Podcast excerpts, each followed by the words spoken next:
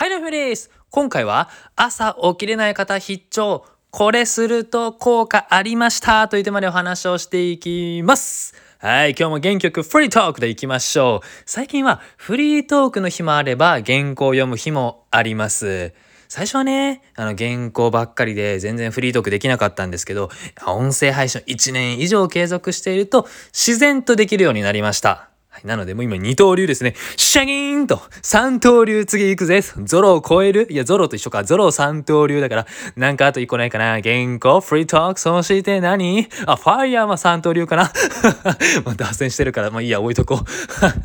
まあなんかこのフリートークか原稿派問題っていうのは、ぶっちゃけその人の特性によります。その人がフリートーク苦手でしたら原稿書けばいいと思いますし、原稿作るのが苦手であればフリートークでいいと思います。まあ、どっちが合うかっていうのを、こういろいろ検証しながら進めていくのが、その人の正解なのではないでしょうか。ということで、今回本題行きましょう。朝起きれない方必聴でございます。はい。昨日から朝起きれません。早起きしますっていう、そういう配信しました。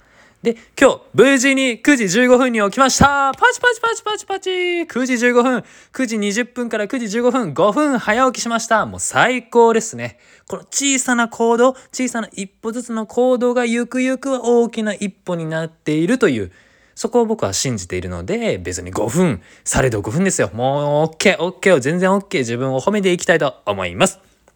で、最初からいろいろ工夫しました。その中で僕は、今回の結論なんですけど、カーテンを開けて寝ました。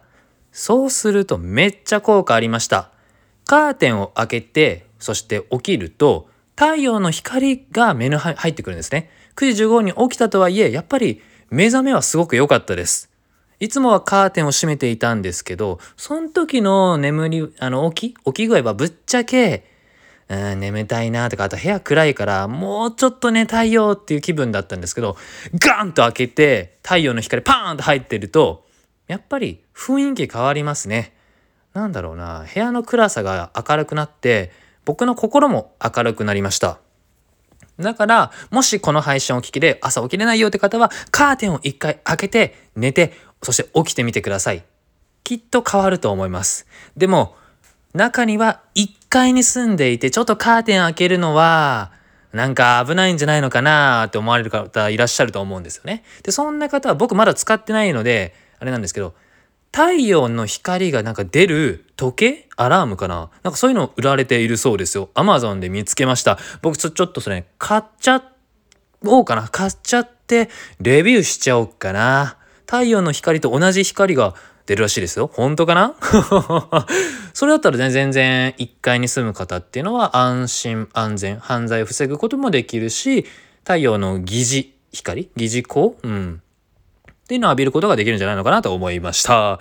ということで、今回のまとめとすると、皆さん、カーテンを開けて起きてみてください。そうそう、心が明るくなります。部屋も明るい、心も明るい、人生も明るくなるんじゃいという そんなお話でございました。この配信があなたの何かになりますと幸いです。